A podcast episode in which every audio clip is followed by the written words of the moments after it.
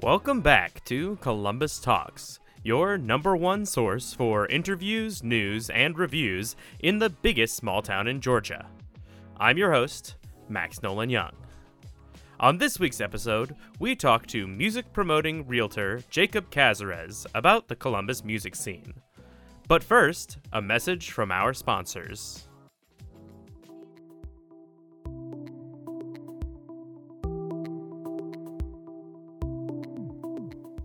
This episode is brought to you by Peach Pit Media, your number one network for podcasts in Columbus, Georgia. Are you interested in learning more about podcasting? Do you need help getting your creative project off the ground? Drop us a line. From producing to editing to consulting and more, Peach Pit Media is your one-stop shop for all your podcasting needs. Visit our website, www.peachpitmedia.com/work with us, to connect with our consulting team, and your first consultation is free. That's www.peachpitmedia.com/work with us. Talk to you soon. First off, thank you for coming to meet me. I wanted to start the way that I do all my interviews with you introducing yourself. So who are you and what do you do? So I'm Jacob Casarez, and thank you for having me on. I really like what you're doing, and I think we both started our projects, the particular project that you're asking me about here today, at around the same time. So very enthusiastic about what you're doing as well as what I'm doing as well. Like I said, my name's Jacob Casarez. I'm a real estate guy, but have kind of ventured into the music, which what we're about to hear about in this episode, just kind of as a hobby, and kind of it's escalated into a business. So as I've chatted with you before, you know, I'm from the West Coast. I moved here a couple years ago. How did you make the decision to move to Columbus? Because you said that you were in Oregon, right? Eugene, Oregon. Yeah, home of the university over there. So okay. Go Ducks. Yeah, so I think about most people, Fort Benning is what brings people over here. I happen to have a brother that's in the military. He was stationed there, had a daughter. So of course my folks, when I was in real estate as an agent back in Oregon, they wanted to be closer to their first grandchild. So I sold their home for them over there. They moved over here, got a place out in Upatoy. They spoke very highly of this place when they got over here. Oregon's Oregon, you know, very beautiful Pacific Northwest place. If anyone's ever been there, just wasn't the same place I grew up in. Things were changing. Things were getting very expensive over there, housing, cost of living. And I saw, you know, the quality of life my folks had when they moved over here. And, you know, I kind of wanted that. And I felt like we could have a better quality of life over here in Georgia. They happened to settle in the Columbus area nearby. And I really believed in this area and knew they would never lead me astray. And without ever being to Columbus, Georgia, I've been to Kentucky, been to other areas over here in the South, but never to Georgia. We just packed up everything we had. We had a nice multi-family property. Like I said, I was in real estate, did some landlording, sold everything we had, got a U-Haul, moved over here. And we haven't looked back since. We love the area here. We love the people. We love the culture. We love Columbus, and this is where I think we want to be long term. So yeah, it's a really great place. It's one of the things that it took me leaving and coming back to really gain an appreciation for it. In the second episode of the podcast, I talked with my friend Tate about touring with the Springer. I was the audio engineer and company manager for their national tour of a show called Route 66. It was the first time I had long-term left Columbus and worked in theater. That wasn't, I say that, I worked 2 summers at a summer camp in Michigan, and I don't count that because I was living at a summer camp. When I was on tour, I was staying in a different hotel, a different Super 8 every night, and playing for some really large audiences, like 1,200 in South Carolina to like maybe like 30, 40 people in some like really run down theaters throughout the country. And so one of the things that I realized after coming back, I was gone for 2 months. I came back and really realized how fortunate I was to have this city here waiting for me when I came back. And then I was also gone for 3 years, and that gave me even more perspective. I spent some time in Vegas going to grad school, and I know that it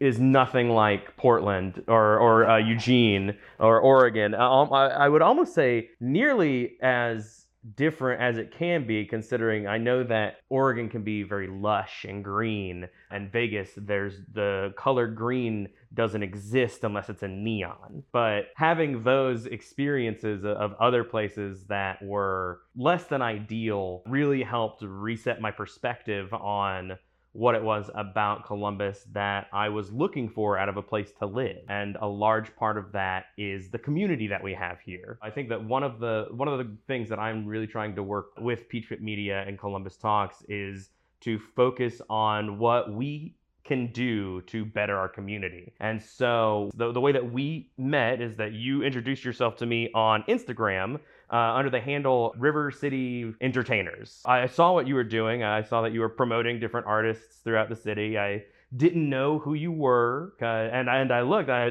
thought, I was like, okay, I followed this person because they had Columbus, Georgia in their SEO. So that's why I found them. And after I released my first introductory episode, you were like, hey, I'd love to sit down, talk with you. And you sort of explained to me what River City Entertainers is. Would you mind sharing that with our audience? Yeah, and you touched on it there. It's kind of funny because I'm always coming across, we're chatting, same way Instagram, people are reaching out, inviting me to their local shows and stuff. And I get there and they, funny because we talk and I'm like, hey, I introduce myself, Jacob, of course, at first. And they're like, hey, they're all friendly and polite. And then they look at me and like, okay, I know you from somewhere. And I'm like, and then when I say River City Entertainers, their jaw drops. Oh, hey, I was wondering who runs that page. Yeah. And that's everyone, man. Like, it's funny because I'll introduce myself. They're like, hey. And then when I mention River City Entertainers, right away, they're like, you're that person I've been talking to. I always wondered who ran that account. And it's an awesome feeling to have, man. And as we, I've been doing this about the same time you've been doing your podcast. In a short time, I'm very happy with the success we've had and the way people have received it. And I know this is just only really the beginning, and I'm looking forward to how we're going to continue to help these artists. To answer your question, really did start this as kind of a platform to give artists kind of the exposure I felt they needed here. Artists of all levels, whether they're just starting out or very successful artists we have in the area that have even branched up to Atlanta. I didn't see anything in the area really for that. A lot of publications and media, they really, and I've had conversations with artists about this too as of late as well. They said, Jacob, we just like people to hear us, and everyone else, they don't want to feature us or anything until, we don't need them, until we get too big. And it's really great what you're doing because you're giving everyone a platform of all levels and you don't discriminate against any genre of music. And we really like that. So I'm just happy to have something we all can enjoy here in Columbus and the surrounding areas. I call it the River City. Phoenix City, Columbus is really my niche. But as we grow this platform, we're really going to branch out further and further and continue to reach and serve more people. And that's really what we're here to do. Like I said, very happy with the early success and just going to keep pushing forward and keep on keeping on. Yeah, so you've been doing this for let's say right around 2 months now. How many artists have you helped secure a venue or just promote their gig? Like how many people would you say that you've been able to help in this short amount of time? One way or another, River City Entertainers is involved with whether it be gigs or the promoting of events and stuff. But I've had the privilege of talking and working with almost about a little over a dozen artists here locally. I mean, we're just getting more and more as they keep inboxing me saying, hey, can you shout out my event or what have you? And like I said, it's just going to keep growing. And as I'm doing this more and more, I'm really learning that they all come out. I don't want to say the woodworks, but no, I mean, you can. There's art because I want to give more respect than that. But per se, coming out of the woodworks. Yeah. And I'm like, wow, I didn't know Columbus, Phoenix City, we had this much talent here that you don't hear about.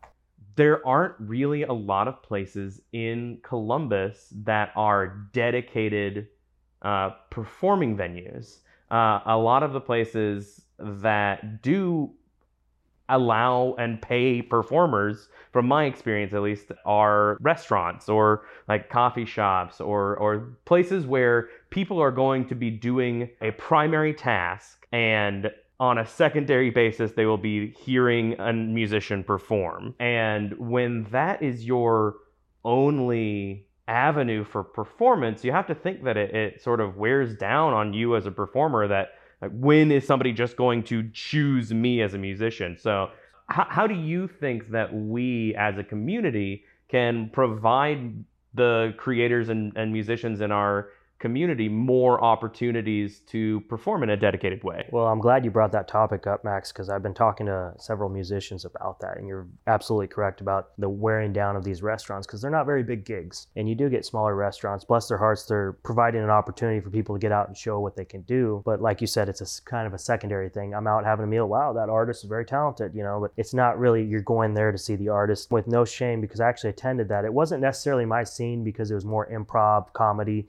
Unfortunately, the night I went, we didn't get music. But that show has inspired me. I would like to do something where you get 5 minutes to come in and do your original content stuff, but with musicians.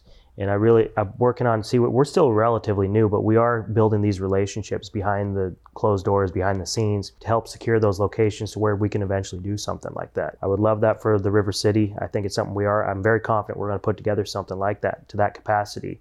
And I know we're going to do very well with it. And then as far as, yes, restaurants, we really got to find a way to where we can showcase these musicians. I've talked about even with doing something down Uptown, doing a format where people are getting in and off the stage within a few minutes, and we're showcasing everything that the River City has to show, whereas you're not getting an artist that's up there for 3 hours doing a set and people are coming in and out. I want to showcase a variety of people. I'm not sure if Riverfest has been happening, but one of the things that I don't know if you know about Riverfest, because you're... I think they're picking it back up this fall. Yeah. So it was originally the Salisbury Fair when it was first in its infancy. I don't know what else to say. I know that it was 1986. My parents went and they got a stool that I have in my house, or in their house, and they got it at the Salisbury Fair, which was a craft and music festival. And it eventually evolved into Riverfest and the Pig Jig, and then I know that they took some time off. But I think that it's clear that there is a history in Columbus of wanting to support local artists, local creators, local musicians, and there's so many. I wonder if there's something in the water in Columbus that makes everyone who lives here be a performer, and a lot of them can. Have you done any research on like famous names out of Columbus? I've lately, because I've been here for 2 years, but I'm always. Most stuff you get making, you get a lot because I'm a big music guy. You get, the Little Richards, the James Brown, Otis Redding, over there, Gray Georgia and stuff. And then Alabama's got loads of music. Columbus is more kind of true to the culture and more on a smaller scale, but still people very well known. Blind Tom, and then the one house that is history for being haunted, but she used to... Ma Rainey? Yeah, Ma Rainey, yes. The Ma Rainey house is a really cool spot. Up until recently, there was an establishment here called The Tap. It was a bar, seedy bar, a very rough place to be, but they had live music every now and again perform. And in the time that they were doing that, both John Mayer and Sugar Land, is that a country band? That sounds right. Yeah. So those two bands got their start in Columbus. It's one of those wild things to think of how many people have springboarded from here. Also, similarly, Wayne Brady was born in Columbus. Yep. The R&B singer Joe, who recently came back and did a show. He's from Columbus. Bubba Sparks. Yeah, can't forget Bubba Sparks. Are you a musician or a performer? Yeah, that's a good question because I get asked that a lot. People think I'm some master performer, my love for music. You're going to come over to my place one of these days and see my music room I've got downstairs. I've got guitars, keyboards, everything. I play a lot of keyboard, guitar. I used to play a lot when I was younger, kind of weaned in and off of it. Probably the keyboard, piano is going to be my best instrument. I got a violin I can't play to save my life. I'm still working on it, but I do like to play on the guitar a little bit. Would get my daughter more involved in music. I have a 3-year-old daughter, Camila, and we have fun together. And she loves music, and it's just something I think for many years we're going to enjoy together. And yeah, I play a little bit of music, but I'm nothing like these people that I showcase. Those who can't do, teach. Those who can't teach, promote. Is a fun new twist on the saying that I'm inventing now. And speaking of twists on sayings, we are now at the segment of the show that I'm very excited for. This is called Southern Slang Trivia. Oh, okay. So you are not from the South. That's right. How long have you been living here? I've been here since March of 2020. So yeah, 2.5 years. So you've had some time to hear some people say some things here in the South. Absolutely. Okay, so I'm going to start by, I'm going to give you the phrases, and I'm going to ask you to guess what they mean. All right, let's do it. This will be fun. So there's 9 phrases that I'm going to do, and we're going to start off easy. The first phrase is within spitting distance. Within spitting distance? Yeah. Oh. I don't know, I got to get a hint as far as... okay, so I'll use it in a sentence. Columbus High School is within spitting distance from where we're sitting. A stone's throw away. Yeah, essentially. It's not very far. Yeah. Okay. So nearby. Second phrase, madder than a wet hen.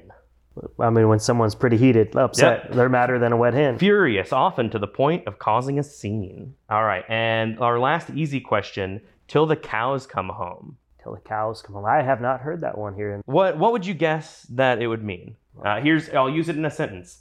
They'll be arguing about this one till the cows come home. Oh, okay, yeah. Non-stop, repeatedly. And an indeterminably long amount of time is what I have written. All right. Now we're moving into some of the harder questions. This is our medium round. So the first phrase is knee-high to a grasshopper. What's funny is I haven't heard any of these since I've lived here. That's great. I've got other phrases I could tell you I've heard. That's at the end. I'm going to ask you to tell me some of your favorites after we finish this out. Here's it in a sentence. I haven't seen my nephew since he was knee-high to a grasshopper. Oh, gotcha. Since they were much little. Yeah, very small, very young. That's one of my favorites. All right. I'm about to fly off the handle. About to go off. Yep. Right. Upset. I'm about to fly off the handle. Yep. Know that one. Okay. Here's another one. This is another one of my favorite phrases to use in regular, everyday talk. God willing and the creek don't rise. God willing, you're going to do something. If something supernatural doesn't intervene, it's going to happen. That's what you're going to do. Absolutely. Unless something unforeseen happens, things will go as planned. I'll be moving into a new place next week. God willing and the creek don't rise. Yeah. This is our harder round, cattywampus. Cattywampus. Don't know, I've only heard that on movies. All right, so here's the sentence. Virgil, go fix that painting. It's all cattywampus. It's all out of whack. Yeah, askew, not the way that it should be. All right, next word is front yard. Front yard. Yeah, front yard is correct. Front yard. I found this on a website, and it's the description was opposite of backyard, because I had not seen, and it was spelled F-R-U-N. That's what I was going to ask. C-H-A-R-D, and I was like, I don't know that one. And then it said that, and I laughed very hard and had to come up with a sentence to get me to understand it. So it's, you kids, get your bikes to the front yard. We got company coming. All right, last one. I have not heard anybody other than in Phoenix City on the other side of the river. People talk like that here yet. Yeah. It's well, now I live out in the county. I live out Harris County, so we're more of, there's more of the country slang to it. Yeah. But here in Columbus, I mean, I think a lot of people moving into Columbus, and we're more city folks than the front yard and the cattywampus. And last one, and this was one I heard for the first time probably like a week ago. I think it was exactly a week ago today. I heard this phrase for the first time, and I heard it from my father. My dad is from Tallapoosa County, Alabama. He's been living in Columbus since 1982, 1984. And he said, first off, I'm going to give you a word. And the word is goober. Yeah, goober. We use that back on the West Coast when someone's like, you can't take them serious or they're a joke. Okay. That's the way it was back in Oregon. He's such a goober, right? Okay, yeah. The word goober does mean that. I'm going to say a phrase to you right now, and you're going to wonder how that meaning of the word goober applies. Oh. So the phrase is, wide open as a goober hole. Wow. Yeah. Right? You don't... but I can get... It's wide open. Like, yeah, so... Like, so football analogy. I'm a guy, I love sports. Exactly. So my running back takes one, right up the middle, the line's open. I don't see why they didn't pass the 42. He was wide open as a goober hole. So... The story of what a goober hole is in the South. I don't know if I want to know. It's actually really interesting. So one of the largest cash crops in Georgia... for a long time has been peanuts, and peanuts are called goobers. That is one of the things that they are known as here in the South, or at least here in Georgia. But the way that peanuts grow is that they drop from their branches into the ground, and then you pull them out of the ground, leaving a goober hole. That is the reference point for wide open as a goober hole. I thought that was really interesting. I had to stop my dad in the middle of the conversation we were having to say, what did you just say? Yeah, so did your dad... My mom's sitting there. So when you heard that, did your dad inform you what it was, or did you have to look it up? Oh, I asked him. I stopped the conversation. I said, hold on, old man. You just said maybe the most buck wild thing I've heard anyone say in my whole life. I need you to stop and explain yourself.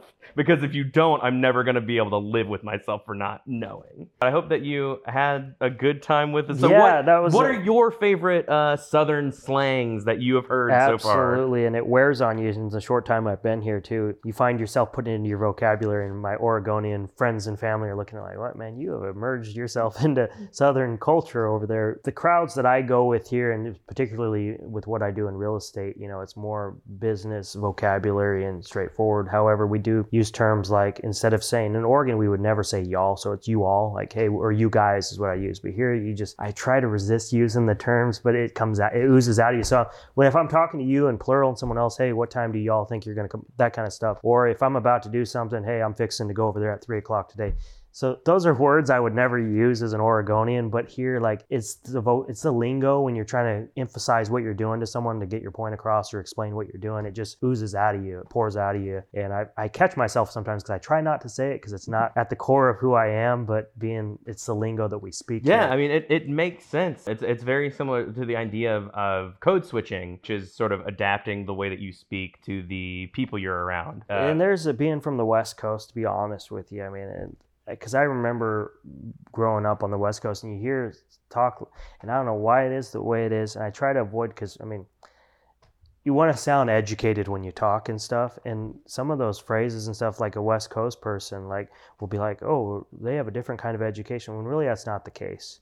It's just the way we talk down here and the culture, and there's a big reason why I moved over here. You know, things are a lot more laid back and mellow, whereas, you know, where you've been to Vegas, you've been up north, coming from the West Coast, California, or even Oregon, where I'm from, everything's so fast paced, and that was such a relief to be over here where people chill out a little bit. Yeah, I most recently lived in Chicago, and I heard someone at one point describe it as the hustler's city. Yeah. And I very much agree with that. Every person that I met in Chicago was grinding harder than anyone I'd ever met before in my life. And it's one of the very comforting things about moving back to Columbus is that the pace of the city here is what I am expecting in comparison to Vegas and Chicago. It's much more relaxed. What I got to be careful sometimes when I say like it's so laid back mellow, because it can be a double-edged sword, because as far as I love it so much, it also can be a pet peeve sometimes. Yeah. Because when being in business, you want to get things done. You know, I'm always trying to productivity, get things done. And sometimes, you know, when you're dealing with professionals and industries here, either it's just too laid back, we'll get to it when we get to it kind of attitude. And I mean, and I think I've had a conversation with you before. It's like, okay, I'm the most understanding, easygoing guy. If you're not going to get it done, just let me know. But it's just the mentality. We've never had this back in Oregon or the West Coast. People in the professional industries dealing with people, especially real estate, contractors, agents, lenders, anybody. And here it's like the ball gets dropped so often. And it's like, well, we'll get to it tomorrow or next week, or the no call, no shows, which drive me nuts. So I have to be very patient. And people here seem to be more accepting of that kind of service. Yeah. You know, here in the South, like they're very laid back of things. It's okay if it doesn't get done. And so it's something I've had to learn here, and I've been very like, I'm a very patient guy. I was like, okay, this is a lot different, because on the West Coast, people would be cussing people out if things weren't good. So we're not as high strung here, and I do appreciate that. But at the same time, there are times where I have to take a step back and be like, hey.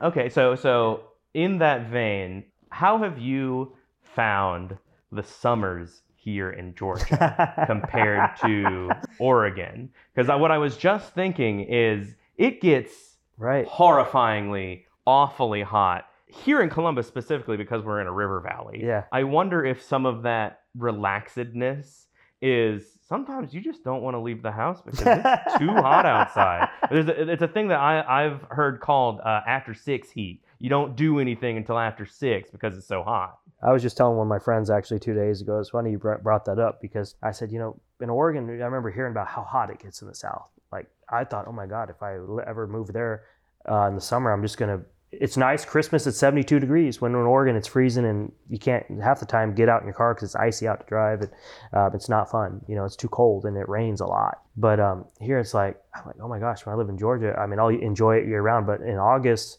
in the hot summer months, I guess I'm just going to be in my house all day. And or if I ever want to do yard work, do it in the morning and then stay inside all day. Well, Max, I was out doing yard work 3 o'clock yesterday. I was up on a ladder painting and caulking, and I'm like, this is so far from when I was in Oregon saying, oh my gosh, I'm gonna have a heat stroke when I live in Georgia, being outside in the afternoons. What I'm saying is, yes, it is hot. You know it as well as I do. Yeah. But it's not as bad as I had anticipated 2 years ago before I moved here. I'm like, I actually can deal with this. And it's a great trade-off, dealing, knowing what I had. I love Oregon, Pacific Northwest, beautiful. Very green, as you said. I miss the lush waters there. Here we get muddy water. Right? Yeah, muddy water. I mean, that's one thing I miss about back there. We are downstream from Atlanta, so that's one source of mud. But I tell you what, though, man, year-round the weather, for what we get, I think we are very fortunate, because I've been and lived in places where it's icky and it's depressing and so muggy and so gloomy year-round, and it's depressing. I mean, yeah, and Oregon was like that year round, would rain and pour, and then fall was my favorite time in Oregon in spring. But fall is very beautiful over there. If you love the outdoors, hiking is wonderful over there. There's a lot of beautiful places. Like I said, the lakes are very lush. Here we don't get that, unfortunately, as much. But the weather and what we have here, we're very fortunate. And you can't beat it. Yeah, that's one of the things that I really loved living in Chicago. It's so far one of probably my favorite place that I've ever lived.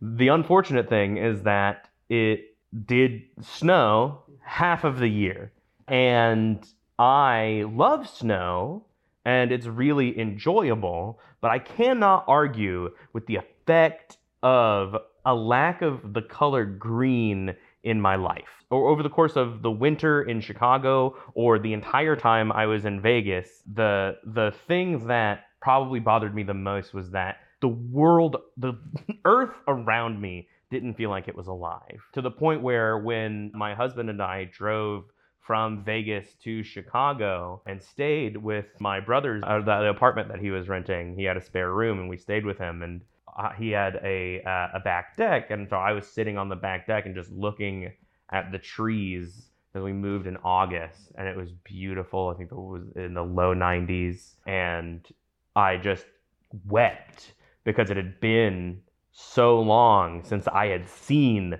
the color green. And one of the things that is really great about Columbus is that you've always got the color green.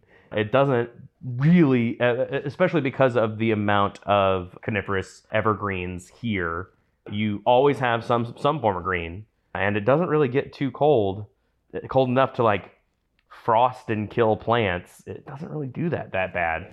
Another extreme that we don't have is how dry it can get out west, particularly in Vegas.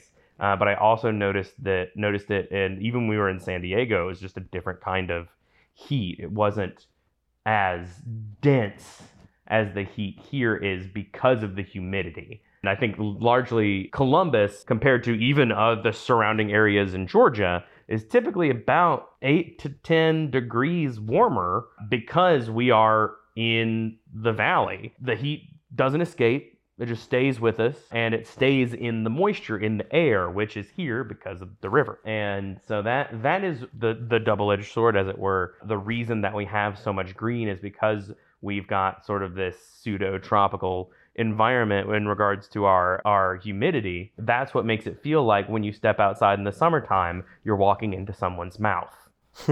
It's that's right. Well, that's it. Yeah, what you're saying is actually, I'm a guy that doesn't sweat very much, but here in the South, man, everywhere you go. Well, because it's not necessarily just sweat, it's also condensation.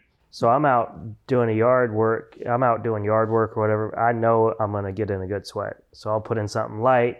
I'll cover up my arms because we got a lot of bugs here that we don't have on the West Coast. That's one thing about the South. We got bugs. Yeah. And so I don't like to be bit by bugs. So I'll cover up long sleeves out in the heat, and it's good exercise. So I know I'm going to dedicate a day to a yard day, and I don't go to the gym. I just, because I'm on 1.7 acres out where I'm at. So I got a lot of yard to maintain and a lot of home maintenance stuff to do. And yeah, man, I put on the proper clothes. And it's my way of getting a workout in. Yeah, that's I grew up on 4 acres and helped Dad mow the lawn. It was one of the things that I was always so angry when my dad would ask me to mow the lawn.